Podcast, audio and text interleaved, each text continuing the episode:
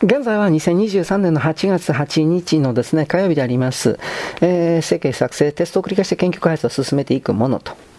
この指摘は極めて重要だ。なぜなら我が国の科学技術予算の大半は文科省の所管であり、かつ文科省はその予算配分にあたって軍事研究を忌避するアカデミズムの影響を強く受けているからだ。このため日本の大学で様々な研究が行われてきてもその技術が我が国の防衛産業と連携したり、防衛技術の発展につながったりすることはほとんどなかった。そこで報告書では、我が国の技術力を結集し、将来の戦い方を実現する研究開発へと変革するため次の5つの対策を講じるとする。1、防衛省の研究開発費を大幅に増額する。2、これまで文科省が独占してきた科学技術予算についてその一部を防衛省所管に移すといった防衛技術戦略を含めた研究開発や科学技術に関する基本方針のあり方を含め、これまでの研究開発にかかる仕事の進め方、制度を抜本的に見直す。3、早期配備、早期量産化を実現するため、アジャイル。2、研究開発事業を進める。4、科学技術政策に関する政府の会議に防衛大臣は入っていなかった今後は、総合科学技術イノベーション会議 CSTI の議員に防衛大臣を正式に追加するなど関係省庁の取り組みと連携して産業界とのアカデミアの力を大胆に活用して、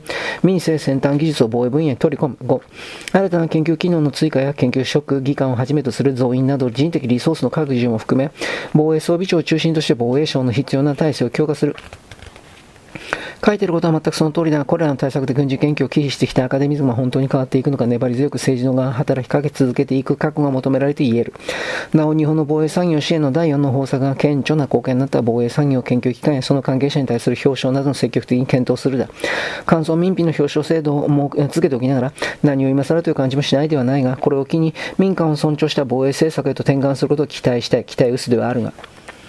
人的基盤の強化、自衛隊幹部教育を抜本的に見直すべき、報告書の第9の論点が人的基盤だ。安全保障上の課題に取り組むにあたっては予算だけではなく人員の確保がなければそれにコスト、絵に書いた持ちで終わってしまう。そこでこの報告書でも人的基盤の強化を国家安全保障戦略に書き込むべきだとして次のように記す。我が国の防衛力の中核は自衛隊員であって、人材確保と能力や指揮の向上は防衛力の強化に不可欠である。これを踏まえて国家安全保障戦略によって人的基盤の強化を明記する。まず国家安全保障戦略とは外交、インテリジェンス、軍事、経済の4つを組みみ合わせたものであり、軍事だけではない。よって自衛隊の人的基盤を話を限定するのは不適切だ。安全保障は自衛隊だけで対応するものではなく、官邸や外務省だけではなく、国土交通省、総務省、文科省、警察、公務省、厚生労働省、財務省などの各省もかかってくるからだ。ただし防衛に関してはその中核は自衛隊員であり、その人材確保と能力や指揮の向上が防衛力強化に不可欠であるのは当然のことだ。そこでその対策として次のように記されている。その上で、近年の自衛隊員オペレーションニーズの増大や少子高齢化の影響を踏まえて、中央公共団体との連携を含めた募集の推進、サイバー分野などの専門教育も含めた人材教育任務の特殊性を踏まえた、給与面の改善、A.0 群での施策、家族支援などの処遇改善に引き続き積極的に取り組む。特にサイバーセキュリティ人材の採用にあたっては、既存の人事制度給与体系にとらわれず優秀な人材を確保する。つまり次の3つの項目を挙げている。1、中央公共団体との連携を含めた募集の推進に、サイバー分野などの専門教育を含めた人材育成、特にサイバーセキュリティ人材の採用にあたっては、既存の人事制度を給与体系にとらわれず優秀な人材を確保する。3、任務の特殊性を踏まえた給与面の改善、A.0 群面での施策、家族支援などの処遇政策、はっきりがこれを読んで自衛隊の、えー、自民党の自衛隊認識もっと言えば防衛省の自衛隊幹部の認識がこの程度なのかと落胆した。1、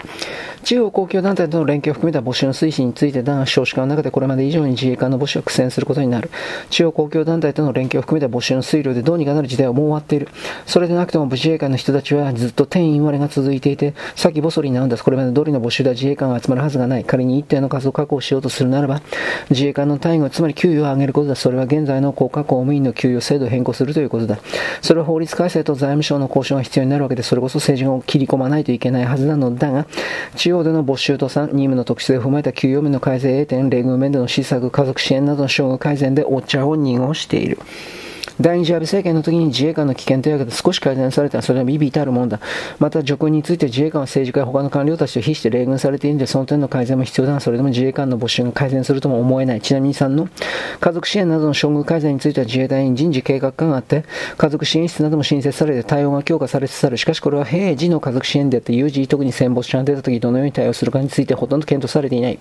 カンボジア PK の時に殉職者が出た際に自衛隊とし家族にどう対応するのか内々に検討されたという噂は聞いたことなら、その際、諸外国の事例を調査、研究するべきであろう。なお、自衛隊とその家族支援、特にメンタルヘルスなどの対策については外国ではミリタリー・ソーシャルワークという学問が成立している。この学問の存在を知っている政治が果たして日本にいるのかとかなり疑わしい。ただ幸いなことに日本でもこの学問を紹介する中野和重著、